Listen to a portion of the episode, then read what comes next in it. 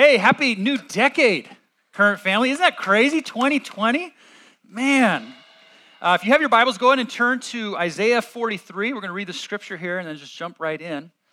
We're going to be looking at Isaiah 43, verses 16 through 21. It'll be on the screen if you don't have a Bible in front of you, no worries. Isaiah 43, 16 through 21. This is what the Lord says. He who made the sea, he who made a way through the sea, a path through the mighty waters, who drew out the chariots and horses and the army and reinforcements together, and they lay there never to rise again, extinguished, snuffed out like a wick. Forget the former things. Do not dwell on the past. See, I am doing a new thing. Now it springs up. Do you not perceive it? I am making a way in the wilderness and streams in the wasteland. The wild animals honor me, the jackals and the owls, because I provide water in the wilderness and streams in the wasteland. To give drink to my people, my chosen, my, the people I formed for myself, that they may proclaim my praise. Uh, you know, in some respects, the turn of the year, as far as the date goes, is, is quite arbitrary. I mean, it's just, we have January 1st as the beginning of our calendar year because a Roman emperor decreed it so. Um, you know, so it's kind of arbitrary in that sense. Still, it's, it's a gift, is it not? Not only in a sense of collectively helping us be able to track uh, a time, but helping us each personally have this marker every year where we can kind of reflect back and look forward. Uh, it's, it's, it's a gift. In the same way, having a holiday like Thanksgiving helps us remember to be grateful, and not just in November. Or, or, or having Christmas helps us remember that God is with us. And by the way, not just in December, uh, having a new year helps remember, help us, helps remind us that there are new beginnings. It's why, of course, so many of us commit to doing resolutions this time of year, uh, whether it's in the hopes of bettering our health, careers, relationships. The new year is a time to think about and even take steps towards new beginnings in our lives. Well, what we're going to celebrate today and think about today is how God is in the business of new and glorious beginnings in the lives of his people. Uh, we see that all throughout the scriptures, but we see that here in the prophet Isaiah. Here's really the key verse, which I want to read again once more for you. Uh, Isaiah 43, verse 19 says, See, I am doing a new thing, God said through the prophet Isaiah. Now it springs up. Do you not perceive it? I am doing a new thing. Uh, this, is, this is wonderful news to the original hearers at the time. Uh, if you know anything about this time in the life of God's people, during the years of the prophet Isaiah, these guys were in deep trouble. Uh, is about this was recorded about 700 years before Christ, and the Babylonian Empire was breathing down their throats, getting ready to exile them. In fact, the Assyrian nation had already exiled, conquered the northern tribes of Israel, and now the southern tribes were, were seeing the writing on the wall. And you know what? God had actually been warning them that this would happen, that they would be taken into exile uh, because for years, in fact, centuries, God had been sending prophets to them saying, hey guys, you got to turn back towards me. For years, for centuries, they had decided to do things on their own, live their own way apart from God, following other gods, following other idols, worshiping those. In short, living in disobedience towards God and, and living selfishly towards themselves and, and, and, and uh, others. And God had been warning them that if they didn't uh, shape up in this way, he would send a, a nation like the Babylonians to conquer them and take them into exile. So they were living in scary times. And yet, and yet, it was even in these dire circumstances of their own making that God, through the prophet Isaiah, gave them this wonderful promise. This promise that echoes throughout the scriptures that God wasn't done with them, that they weren't cooked, uh, that all was not lost, though even what they faced was challenging, they didn't deserve it, but God was getting ready to do a new thing for his people. And that's what we're going to see today and consider today that God wants to do a new thing in your life, a new and wonderful thing in your life. So let me ask you here at the top uh, how was your 2019? Did you have a good 2019? Uh, how, did, how does your 2020 look to be shaping up? Uh, God wants to do a new and wonderful thing in your life. If 2019 was a hard year for you, uh, whether in your career or relationships, your health, whatever it might be, God wants to do a new and wonderful thing in your life. And if 2019 was a good year, God too wants to do a new and wonderful thing in your life. The question here Isaiah wants us to consider is do you see it? Can you perceive it?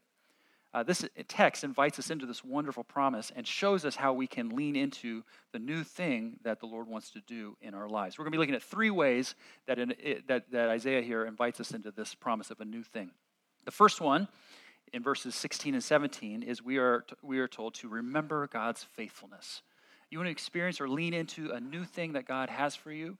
Uh, we need to remember God's faithfulness. Verse 16 says, This is what the Lord says He who made a way through the sea a path through the mighty waters. Uh, this, is, of course, is a reference to the great Exodus when God saved his people out of slavery, out of the land of Egypt. Uh, he delivered them through the mighty waters. That, of course, is a reference to the Red Sea, God working through Moses to save them. Uh, they were in scary times.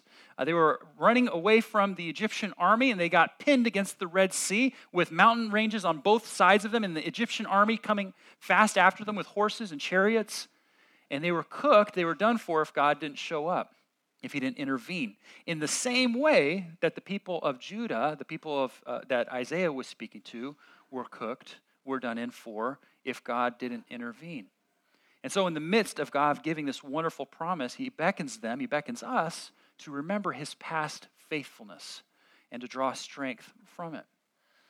Uh, has God shown, how has God shown his faithfulness to you? Um, how has he shown his faithfulness to you? Maybe you're sitting here today and you don't identify as Christian. And you're like, David, this point doesn't really do much for me. Uh, how, how, seeing God's faithfulness, I don't even follow God. How would I see his faithfulness? Or maybe you are one of the many people who have recently put your faith in Jesus here at Current.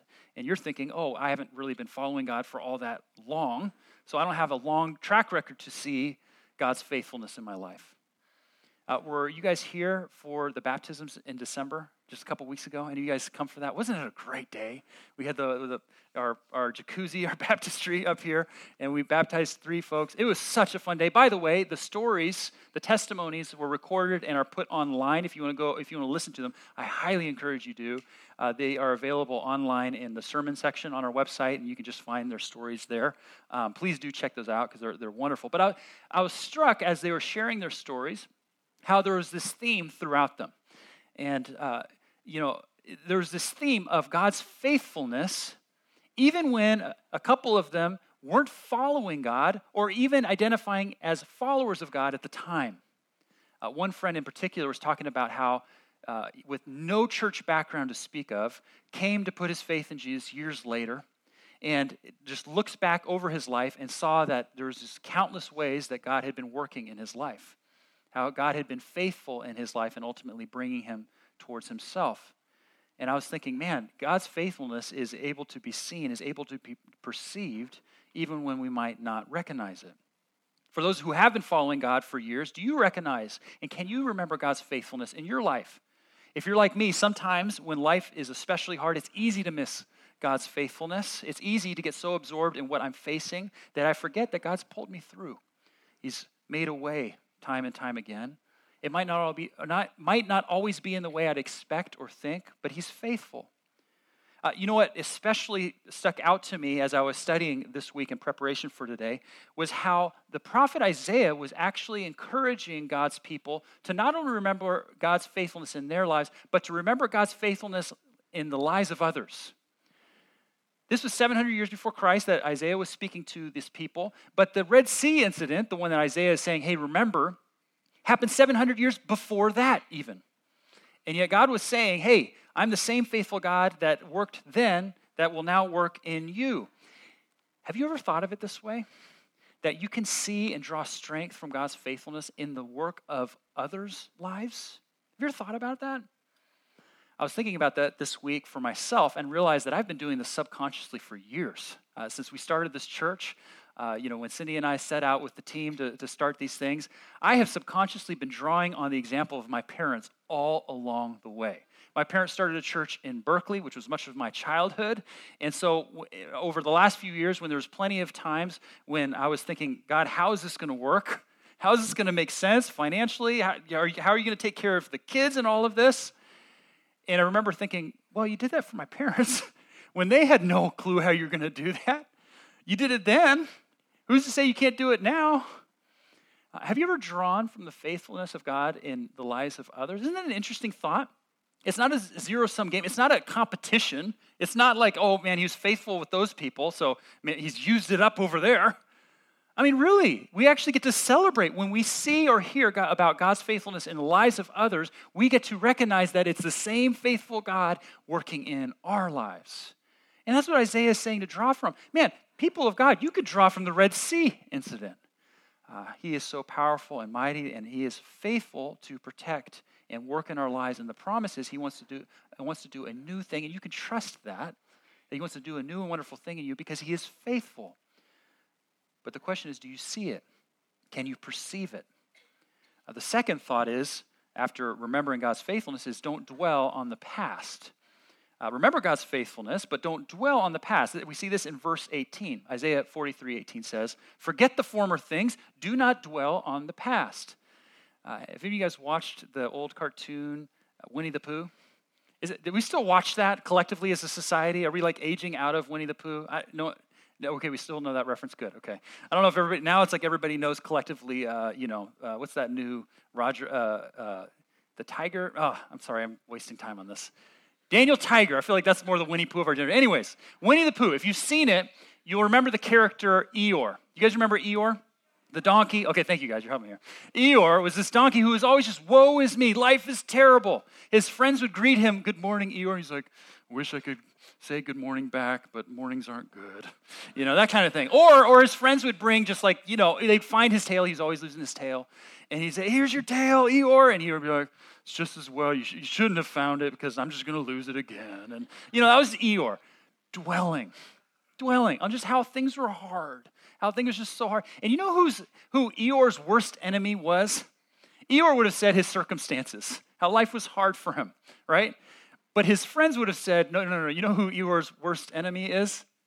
Eeyore is his own worst enemy. He was living in a prison of his own making just dwelling on things, letting it drag himself down, letting it drag others down. And he was missing out even the wonderful, joyful things that his friends were experiencing in. Experiencing. It is so easy, friends, to dwell on the past and let the hard things of life rob us of our joy or make it so it is impossible for us to perceive the new and wonderful thing God wants to do in your life. Before I was diagnosed with uh, this rare form of arthritis that I have, this autoimmune condition, I was just going to see any and any number of, of, doctors, and I was living with a lot of chronic pain before I got on this medication. And there came this time where it was just getting the better of me. Like I just, I was in so much pain all the time. If any of you have ever experienced chronic pain, you, you know how this can impact your life. But I, it was just getting me down, and everything I was focusing on was how hard life was, how much this stinks. And by the way, as we're doing a startup, like, how's, are you kidding? I never would have said this or uh, like directly in my spirit, but subconsciously I was questioning God, where are you at in this? I was just dwelling to the point that Cindy was even questioning at times, like, David, are you depressed? I was just down and out, just hurting. I was dwelling. And you know what's crazy? It was at the exact same time that God was actually doing some of the most wonderful things I've ever seen him do in my life or around my life. But we can so often dwell and miss out on the new and wonderful things God is inviting us into. Do not dwell on the past. Uh, what are some things that you might be dwelling on? You know, dwelling on to the point of it's just taking you out. You know, I mean, it's one thing to just kind of worry and like, you know, make plans and make corrections or whatever and, and move on. But there's, it's another thing entirely just to dwell to the point it just owns you. It owns me. Is there anything in your life that you're just struggling through, you're dwelling on to the point of it's just taking you out? Can you take that to the Lord? Even now in prayer, is there or are there things in life that you just lead you to be, woe is me? Or maybe it's even, you know, God can't be there, his plan isn't good. You know what's interesting is in comparison, the things that we dwell on are probably not going to be to the degree of dwelling on the things that the Israelites were dwelling on at that time. They were facing exile being conquered. That would be something I'd probably be tempted to dwell on. And yet, the things that I face, I find myself dwelling on. And yet, even to them, God is, was faithfully getting ready to do a new and wonderful thing. The question was did they have eyes to see it? Could they perceive it and embrace it? Can we? Last thought how can we lean into this promise of a new thing? Verse 21 shows us that we need to find ways to proclaim his praise. God was going to make a way. He was going to provide for them that he that that they his people may proclaim my praise. He said, we need to find ways to proclaim his praise. If you've ever read through the book of Psalms, you know the, the King David, who wrote many of the Psalms, was all over the map emotionally in a good way. It's nice to experience emotions and work through and see how a strong follower of God worked out their emotions before him. But all over these Psalms, you have, you have David saying at many times, this ancient king, God, are you going to show up? I'm in trouble. People are trying to kill me, which to an ancient king was literally true. People were literally trying to kill him. He's like, Are you going to show up? You read the next psalm and it'd be like, God, where are you? I'm going to wait on you, but how's this going to work out? And then you read a couple Psalms later, and David's like, And God, you delivered me. Thank you for delivering me. I give you praise. He was finding ways to praise God, not only when he was delivered, but when you look back at those first few Psalms that I referenced, the ones where he's like, God, how are you going to show up? He was also praising God throughout those. How are you going to show up? Yet I will say, You are my rock, you are my salvation. I will praise you, I will wait on you. The bottom line in all of this, whether we're King David, whether we're the Israelites having Isaiah speak to us, or whether we're sitting here at current today, is that we don't deserve any of this. We don't deserve God's goodness in our lives. We don't deserve His faithfulness. We don't deserve Him uh, doing a new and wonderful thing in our lives, and yet He does. Why? Because He loves us and for His glory. It's for His glory because we get to see His mercy, we get to see His grace. God wants to do a new and wonderful thing in your life because He's gracious. And so, what's your part? What's my part in this when we don't deserve Him being faithful in our lives or doing a new and wonderful thing? It's to proclaim His praise. It's to find ways to say, Thank you, Lord, even in the midst of trials. Saying things like, Thank you, Father. We don't deserve your care, your love, but all we can do is just praise you and say, Thank you. And in this way, we can lean into and even embrace the new thing that God is doing in our lives. You know, up to this point, the thrust of this message has been focusing on needing to remember God's faithfulness, uh, not dwelling on the past, finding ways to proclaim Him in the midst of hardship. And I believe that's what the text is showing us here. The Israelites were facing some hard things. But I believe these things are also true even when we are experiencing good things. Even when we are experiencing good things, we need to remember God's faithfulness. We need to not dwell, and we need to find ways to proclaim his praise. Because the promise here and throughout the scriptures, down to the gospel of Jesus Christ, is God wants to do a new and wonderful thing in his people, no matter what, whether it's in hard circumstances or good. And the question is can you see it? Can you perceive it? Even now, it springs up. Friends, this is a very exciting time in the life of the church. Uh, God has been doing some wonderful things here at Current that we just give Him praise for. We're so thankful for that we're getting ready to see, we believe, a new thing that God's going to do here at Current. With all that He's been doing here in the auditorium, including today, and all that He's been doing back there in the kids' rooms, on February 9th, we're planning to launch our second service, which we're so thankful for. We give God praise. Yeah, hey. February 9th, we're launching I mean, you look around us today. I've been having conversations with plenty of you after service. When are we going to do second service already? Uh, God has been so good to us. You know, for instance, this last year, we were telling the, the team at our volunteer appreciation party, this last year, 25 adults alone made first time faith decisions to follow Jesus. That we've been, yeah, let's give a hand for that. We've been averaging on non holidays, uh, uh, uh, Sundays, over 200. And here, the kids' space is literally busting at the seams. Kids, volunteers, those of you guys who are joining us today, you guys are awesome. You don't get to see what's going on back there. They do a wonderful job of using essentially, not really, duct tape to keep that thing going. They're just these, we got these rooms that we've got split down the middle so that we, the, the rooms are growing. The, the kids are just, the, the, we're literally busting at the seams.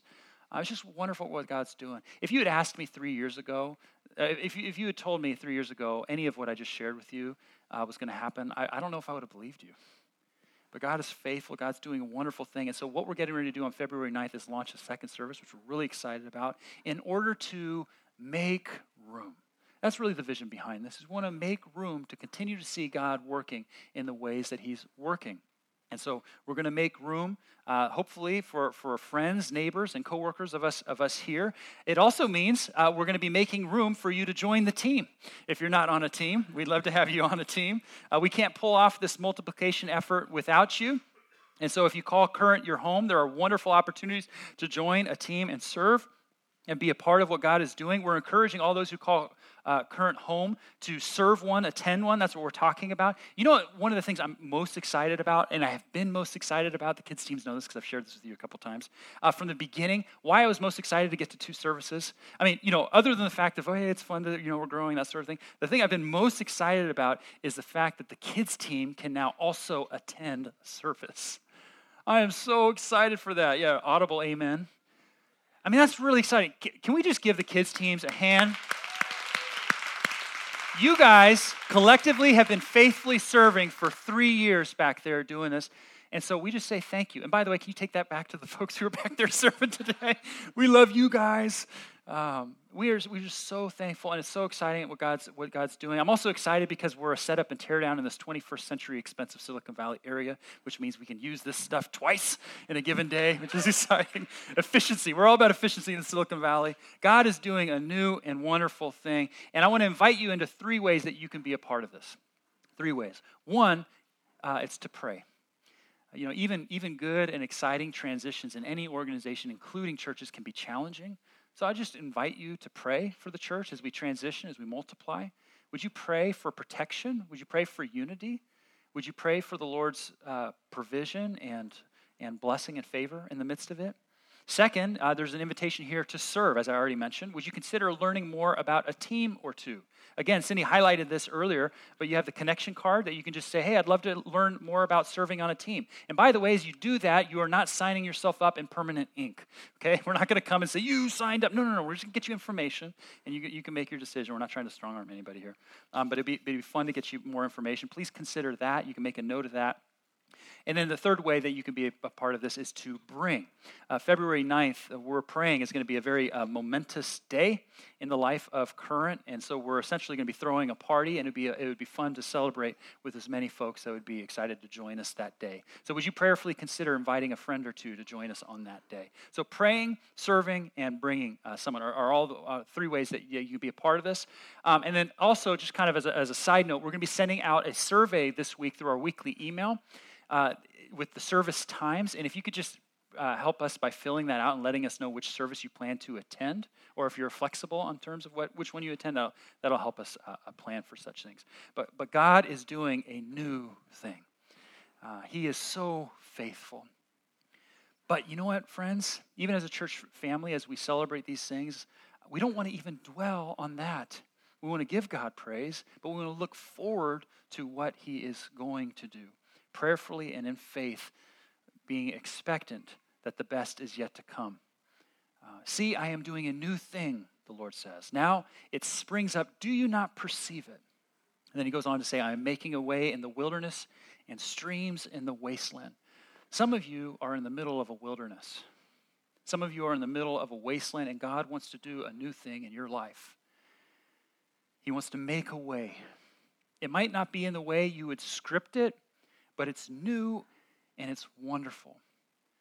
This, after all, is the gospel, the good news of Jesus Christ. Not only here in Isaiah, but all throughout the scriptures, perhaps most uh, uh, uh well articulated in 2 Corinthians when the Apostle Paul wrote it this way If anyone is in Christ, the new creation has come, the old has gone, the new is here. That is to say, in Jesus, God is making all things new because on the cross, He died for your sins and mine that when we put our faith in Him, we can have life in His name, forgiveness of sins, and a reconciled relationship with God. He is making all things new. And because of what He did for us on the cross, it means we can trust His faithfulness. If He can do that and will do that, He can and will do anything uh, according to His good pleasure. And it means that we can not dwell on the hard things, but look to understand that in Christ all things are being made new. God is in the business of taking the old and the broken and making them new and whole. And so, if you're in a wilderness, if you're in a wasteland, can you perceive that God wants to do a new thing in your life? Can you see it? Verse 21 that we may proclaim his praise. Uh, we don't deserve this. Uh, we, don't, we don't deserve this, but He wants to do a new thing. Friends, it's my hope and prayer that in 2020, it would be a start of a year, start of a decade, that you individually, as families, and as a church family, that you, that we would be able to see and perceive that God wants to do a new thing in our midst. Uh, there will be challenges, there will be hard, hard things that come our way, but the best is yet to come.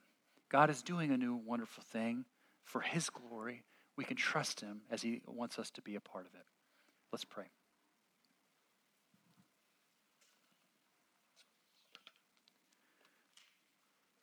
Father, it really is an amazing promise that you want to do new things in our lives.